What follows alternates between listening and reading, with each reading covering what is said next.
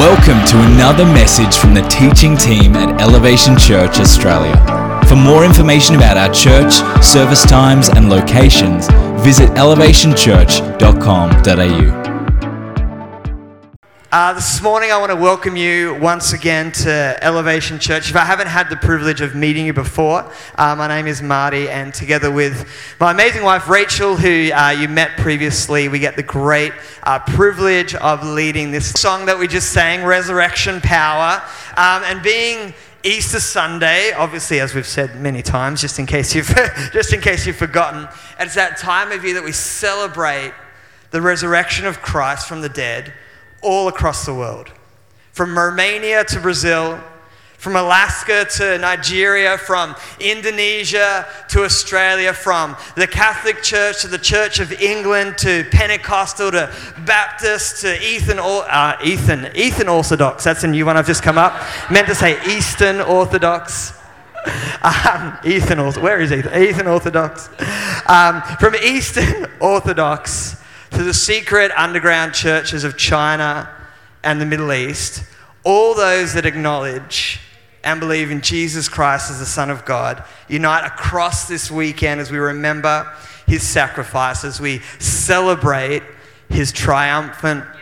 resurrection and therefore ascension to heaven. And so this morning as we're gathered right here in Mandurah, thankful that we're able to gather together. Can you believe Easter last year, we were all in our jammies watching church on the internet? Hey, hey, hey, don't clap that too loud. Come on. No, I'm joking. I'm joking, I'm joking, I'm joking. Uh, it was a, it was a fun season, but we're thankful to gather in person, thankful to gather uh, without wearing masks as well. And so this morning, uh, this Easter time, I want to I want to speak about this resurrection power. Now, if you've been in church for a while, I want to encourage you, don't just don't just switch off. Maybe like, okay, it's Easter, I know what this will be. It'll be talking about the sacrifice of Jesus, talking about, you know, what he did on the cross. I know the story. Can you just get to the part where you hand out the chocolate eggs, you know, and then we can then we can be done. That's coming, that's coming, trust me. But can I encourage you to, to look with some with some fresh eyes this morning? Maybe it's your first time in church. Maybe it's your first time in a while. Possibly you grew up in church, but it's been it's been a while, it's been years. Or maybe you didn't grow up with any background, uh, like church-type background at all. Maybe someone from work invited you, maybe, maybe a friend, maybe a family member. Or maybe, just maybe, as we've heard many times before, uh, maybe you were just driving past and thought, there's just something about this place has just got, they got like this born for more thing, and maybe there's just something about that that that speaks to me. But whatever circumstances brought you to this moment in time right now, I want to let you know that Easter and the good news that Jesus, Son of God, came to earth, sacrificed his life for us, overcame sin and death, uh, it gives us more than we often think. You see, it's more than just a set of guiding principles to live our lives by, although that's that's part of it. It's more than just a moral vision of how society and the world should look, although that's that's part of the part of the good news as, as well. It's more than doing the right thing. You know, a friend of mine was telling me the other day, he had a uh, a tradesman uh, come over, and um, as he was doing some work, um, he said to him, hey, look look at this funny thing I've got on my phone. And as he passed him his phone, he's like, oh, you're not one of those born-again Christians, are you? And my friend got the phone and said, yes, I am. And the guy went really embarrassed because maybe the joke was a little bit off color and just went, oh, yeah, that's funny, and, and, and gave it back to him. But, you know, even though that's part of it, Christians are not just the ones that don't laugh at all the other jokes that other people do. There's more than just doing the right thing. There's more than just a tick in the national census box or a, a banner that we place over our family to say that we are Christians. It's, and it's more than just ritual or tradition of turning up to a building on a Sunday morning, although that is part of it, and that rhythm sets us to be encouraged around God. But I want you to listen to what a guy called Paul, writing in the Bible in the New Testament, says. He says this in um, Ephesians. This is a letter to a church in a place called Ephesus. And so it's Ephesians chapter one, verse nineteen and twenty. It'll be on the screen. Yep, behind me. It says this. Paul says, I also pray that you would understand the incredible greatness of God's power for us who believe him. This is the same mighty power that raised Christ from the dead and seated him in the place of honor at God's right hand in the heavenly realms. Notice here in this scripture, Paul doesn't say, now because of what Jesus did, because, because how God raised him from the dead, here's a bunch of rules that you should live by. He's not praying for these people saying, can you please just do the right thing and get your stuff together and just, you know, can, can you just can you just do that for me? No, he's praying that they would understand that the same power that God used to raise Christ Jesus from the dead, to give him victory over sin, victory over fear, victory over death, that same power is available in here right now in Mandurah in twenty twenty-one, right now for your life. That same power that raised Christ Jesus from the dead can dwell in us. It's resurrection power. Now, oftentimes when we think of power, sometimes our mind goes to the negative side, so we think of the abuse of power, or we think of power that's used to squash or manipulate, or power that's used to enslave or exert, you know, pressure, military might. But for us, that's not the power that God's talking about. That's not resurrection power. Resurrection power is the power of God. It's the ability, it's the supply, it's the capacity in God to see love, to see grace, to see truth break through any barrier or situation that we might find. That is the resurrection power that's available for each and every single person here this morning. It's resurrection power that can fill your life, that when all hope seems lost, when the way forward looks impossible, no, no, there is resurrection power that's found in Jesus. Maybe you're here and your marriage is facing a massive challenge at the moment. It seems like there's no way forward. I want to tell you this same power, this same ability, this same capacity, this same supply that raised Christ Jesus from the dead is available to come in and to bring restoration, to bring breakthrough, and, and to come and make a difference in your marriage. Maybe you just feel stuck in a rut. Maybe the cogs of life are turning and you just feel like you're like that little hamster running on the wheel, just going through life, just, you know, you know, work, get home, watch Netflix, eat some dinner, go back to work the next day, ah, it's the weekend. You know, maybe we just feel like that, but in God, there is resurrection power that can bring rest. There's resurrection power that brings peace when striving wants to come and fill us, and anxiety wants to come and fill our life and fill our bones. There's rest that's found in Jesus Christ. There's deeper meaning, there's renewed purpose, there's identity, which is found in this resurrection power of Jesus Christ. Maybe you're a young person here and you're struggling to find your fit with friends in school. You're asking, you know, all the big questions. You know, who, who am I? Do I do I really fit in? Who who cares for me? Like, what will my future hold? I, I want to tell you that resurrection power is available. It doesn't matter the age. It doesn't, you know, kick in at voting age at eighteen or, or anything like that. No matter our age, no matter our stage of life, I want to tell you, young people, that resurrection power is available, and it's here for you to build a foundation of trust in God. To understand that God has a purpose. He has a plan for you. It's here to speak dream and speak vision into your life. No matter what other people have said, there's resurrection power of God to speak destiny into your life. But you might be asking, well, how do we, how do we find this resurrection power? How do we access it? I'm so glad you asked me. Thanks, thanks so much. We're, we're going to read in, um, going to read in the Bible. This is Paul wrote this as well. This is in Philippians chapter two, verse five to eleven. He says this: "You must have the same attitude that Christ Jesus had. Though he was God, he did not. Uh, sorry, he did not think of equality with God as something to cling to. Instead, he gave up his divine privileges. He took the humble position of a slave and was born as a human being.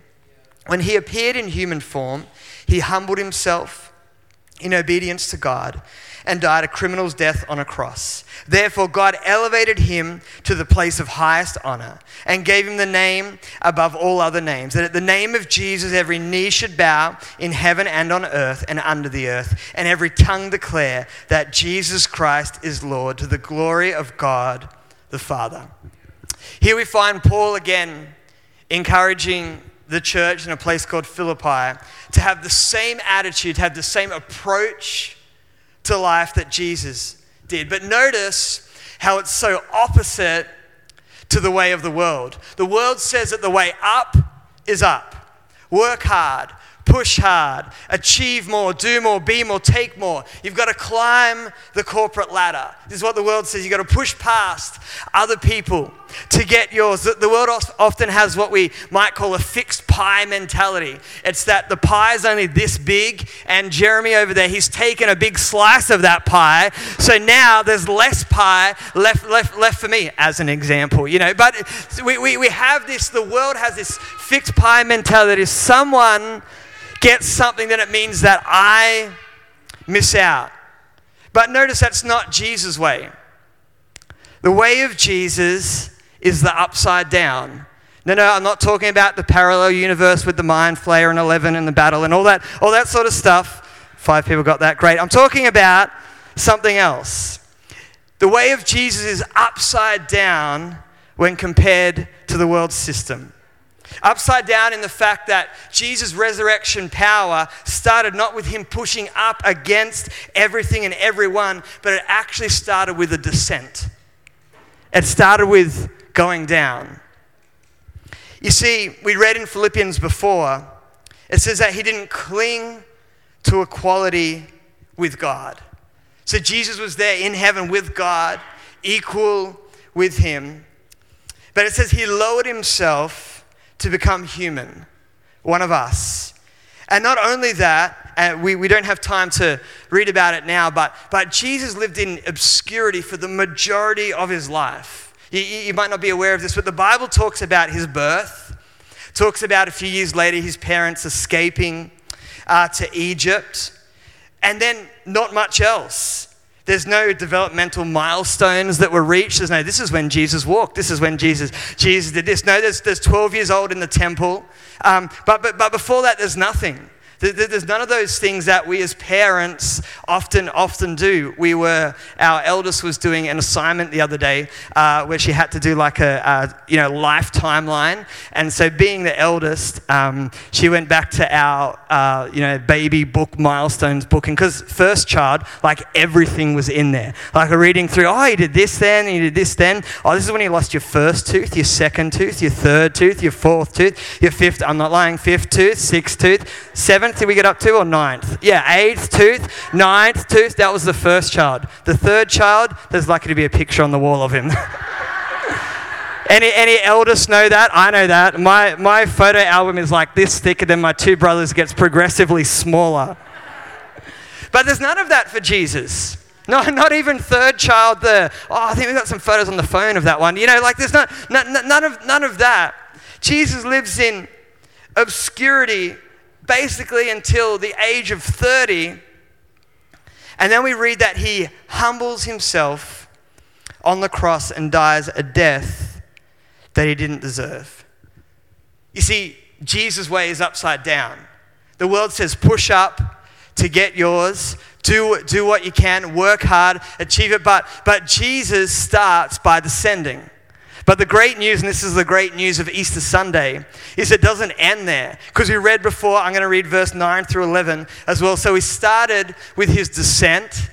And then from verse nine it says, therefore, God elevated him to the place of highest honor and gave him the name above all other names, that at the name of Jesus every knee should bow in heaven and on earth and under the earth, and every tongue declare that Jesus Christ is Lord, to the glory of God the Father. This is the upside down. Jesus starts with a descent. He starts with not clinging to equality with God. He starts with taking a human form. He starts with coming to this earth and living in obscurity for most of his life, and then descends even further to die a death on the cross, a criminal's death. But then something powerful happens. From verse nine, Jesus' journey starts with a descent, but it doesn't end there. God's got some resurrection power that lifts up Jesus out of death into life, out of ridicule into honor, from out of the power of the Jewish and Roman rulers to be the one that every name would, would bow down to, that every knee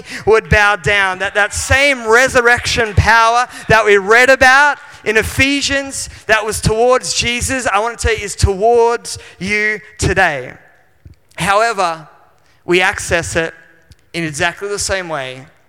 It starts with a descent.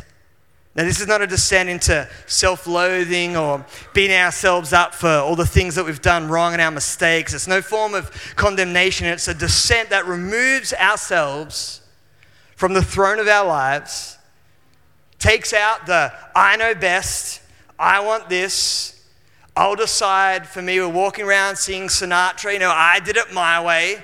It takes us from that and we yield the control of our life to Jesus, to his ways, to his thoughts, to his patterns, to his rhythms, to his priorities.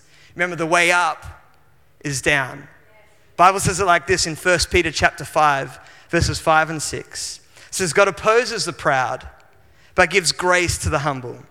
So humble yourselves under the mighty hand of God, and at the right time, he will lift you up in honor. How do we access this resurrection power? We access it exactly the same way that Jesus accessed it as he was risen from the dead. And if you're taking notes, I've said it already, but number one is this, is simply the way up is down. The way up is down. In a few moments at the end of the message, we'll take some time to ask people if they have a relationship with Jesus. We'll pray a prayer, which is simply a way of me helping you to articulate what's uh, going on inside of you, an internal, uh, internal, sorry, decision to follow Jesus, to step off the throne of your life and to let Jesus come in and be the center and be the one who sits, who has control, that, that you say, Jesus, come and be with me. Come and fill me with your peace. Come and fill me with your love. Come and fill me with your grace. The way is to first step down. You see another example when Jesus was on earth, the mother of the two disciples that came to him asking for a place of honor for her boys. And part of Jesus' response was this. It's found in Matthew twenty, verses twenty-five to twenty-eight. And he says this, he says, you know the rulers are in this world lord it over their people, and officials flaunt their authority over those under them. But among you, it will be different. Whoever wants to be a leader among you must be your servant, and whoever wants to be first among you must become your slave. For even the Son of Man came not to be served, but to serve others, and to give his life as a ransom for many. It's the upside down. It's that strength is found in submission. It's that resilience is found in rest in him. It's that greatness is found in servitude. And so when it comes to this resurrection power that God has here available for each and every one of us today, the first step is, is simply to understand that the way up is down. The second thing to understand is simply this, is that there is always hope. There's always hope. Do you ever think, you don't have to answer this out loud or even put your hand up, but do you ever think that if you were God, you would do some things differently? Or, or is it just me? You're like, you know what, I know, you know, infinite wisdom and all that, God, but if it was me, God, I would just do it. Slight, can I can I just give you a hint? You know, like it's sort of like one of those, you know when people give you a compliment, but there's like a little backhanded underneath, like maybe you should try it like this. Hey, that was great how you did it like that, but maybe can we just try, you know, this sort of way as well? I don't know about you, but if it was me and we talk about the resurrection, I would have gone with a little bit more spectacular. I was go- I would have gone for a little bit more like in your face. I would have gone for, you know, Jesus died on the cross, you know, the spear, the blood and waters down the side. And then, you know, in sort of like Schwarzenegger or like, you know, Rambo, sort of, you know, Rocky, sort of Sylvester Stallone style, sort of like rip the nails off and sort of be hovering over people and say, I'm risen, I'm here, take that. You know, like we, that. that's just me. Maybe, maybe, maybe, maybe not you. Maybe not you. Thanks. Thanks, Chris. But thankfully, I don't decide. Thankfully. My wife agreed with that one a lot. Um, and God is infinitely wiser than me. Because I'm not sure what you did yesterday, whether you went to the beach, whether you just hung out, whether you ate more Easter eggs, whatever you did yesterday. But can you imagine at the original death and resurrection of Christ, what the disciples did on Saturday. They don't have hindsight. The Bible's pretty clear throughout that basically they don't understand what's happening until after the fact. They don't have hindsight. They just have a dead Jesus on Saturday and their own regret about abandoning him in his hour of need. What, what about what about Saturday? See, if it was me, it would have been all done on Friday. I know, see, another reason that wouldn't be as good, we wouldn't get a public holiday on Monday. So you see, God is infinitely wiser than me, right? But if it was me, it would have been all done on Friday. But what about Saturday? What about what about Saturday? It sounds like a tragic and depressing day, but it should be the most encouraging, the most faith-stirring day, because it shows us that when everything looks lost, there's still hope. It shows us that when maybe our marriage feels like everything's lost, no, no, there is still hope. It shows us that maybe we've been knocked back for job after job, and we're like, God, would you just open a door? Would you just bring something to me? We understand that there is always hope, because it might be a Saturday, but Sunday is coming. It might be a Saturday that's dark and depressing, and you're confused, and you don't know what's going on. You're like, God, where are you? I thought you would be with us through everything, and he is. But I want to tell you that Sunday is coming. When death and sin and the powers of this world looked like they had triumphed, the cross had the final word. What looked like a defeat turned into a victory. And I want to show you this, this, this little clip. It's actually from an American football college fight, but it just illustrates this so powerfully. So if you could flick that up for us, Beck, would be amazing. I don't know if you've seen this one before. Harmon will probably try to squib it, and he does. Ball comes loose, and the Bears have to get out of bounds. Rodgers along the sideline, another one. They're still in deep trouble at midfield. They tried to do a couple of... The ball is still loose as they get it to Rodgers. They give it back now to the thirty. They're down to the twenty. Oh, the band is out on the field. He's going to go into the end zone. He's going into the end. The Bears! The Bears have won! The Bears have won! Oh my God! The most amazing, sensational, dramatic, heart-rending. Come on, how, how good is that? Have you seen that before? No. Not into eighties college football. I, I, lo- I love that. I love that. You, I might have cut him off, but the, the commentator is so shocked that he starts to run out of adjectives. It's like, it's amazing. It's wonderful. It's mind-blowing. It's, it's, it's, it's, and he just, he just can't think of any more. But I want to tell you, I think that illustrates Easter so powerfully. When it feels like it's too late, there's always hope in Jesus Christ. When you think it's lost, I want to tell you, there's still time. When it feels like the opposition is having a party, when it feels like the band is coming out on the field already because the game is just about done, I want to tell you there's still one more play, because there is always hope in Jesus Christ. There's always hope. No spirit of darkness, no evil spirit can come against us. There is always hope. And for some of us, it's time to kick the band off the field and say, there's still a few more seconds. There's still more time. We can still make a difference. God can still make a way, and say, band, you, it's not your time. Off the field, there's one more play. And I'm not sure what you're facing right now. Maybe it feels like a deep, dark Saturday. But whatever is going on, Easter Sunday is just around the corner. It might, it might not be the next day. Maybe there's been some things you've been believing God for for, for years. Maybe you're like, God, this Saturday, it's like Groundhog Day, you know, again, again, again. Thanks, Bill Murray. Again, again, again. But I want to tell you that Sunday's coming. There's resurrection power that's available. Easter Sunday is just around the corner. It's time to tell the band to get off your field, because Jesus has another play ready to go. I missed I missed that. Oh, you know, I get it. Yeah. Sorry, Josh. Josh is quicker than me, so I just always have to take a few seconds to catch up. There's always hope. I want to tell you, there's always, there's always hope. There's always hope.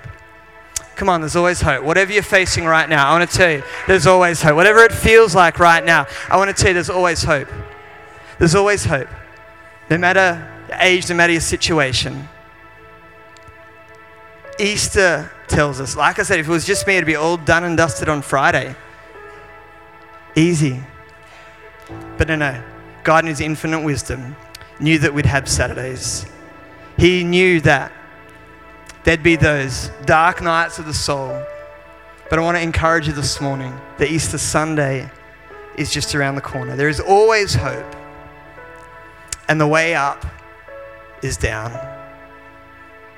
There's resurrection power that's available for each and every one of us today. And as we come to a close, like I mentioned, I'm going to give some time to invite those to say a prayer that connects us with Jesus. But we, before we do that, I want to share a quick little picture with you. Currently, as you, if you drive around this area, uh, you'd understand that it's what we call Junk Week. I think that's just our, I think it's just our family description of it. I don't think that's what it's actually called. I think it's called curbside pickup. Um, and if you're a little bit nosy like me, you probably enjoy looking at other people's junk, thinking, hmm, that's interesting that they got rid of. And then it's even better when you know the person. You know what I mean? Like you're driving past their house, you're like, ah, oh, there's, yeah, there's a few people in this church that live on Peelwood Parade. I might have looked at your junk if they're out. Oh, wow, that's interesting. Oh, that's interesting. I'm stopping now, I promise. Especially because I just realized how terrible that was. All right, so moving on. But it struck me that many times we might think of our relationship with Jesus and we might treat him a little bit like the guys that come around and get our junk at curbside pickup.